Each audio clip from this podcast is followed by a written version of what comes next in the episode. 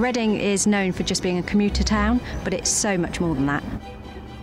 I'm Julie Stringfellow and I'm Financial Systems Manager for Reading Borough Council. Reading is a small unitary authority, but it's a thriving area. Population has increased in the last 10 years, and we have a very strong IT background. The vision for Reading is to deliver the best possible public service to the citizens within the budget constraints that we have. Over 50% of our budget goes on adult and social care. Um, we have schools, we have roads maintenance, we have leisure centres. Um, so it's, it's those services that citizens value that we're trying to protect. We've been faced with budget cuts since 2010 um, that have reduced our net budget by 25%, and we expect that to continue in the next four to five years.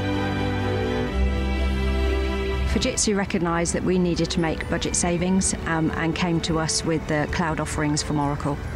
Oracle Financials Cloud is beneficial to Reading because we can streamline and save money on our back office systems so that we can deliver um, frontline services to the citizens, and that's what matters.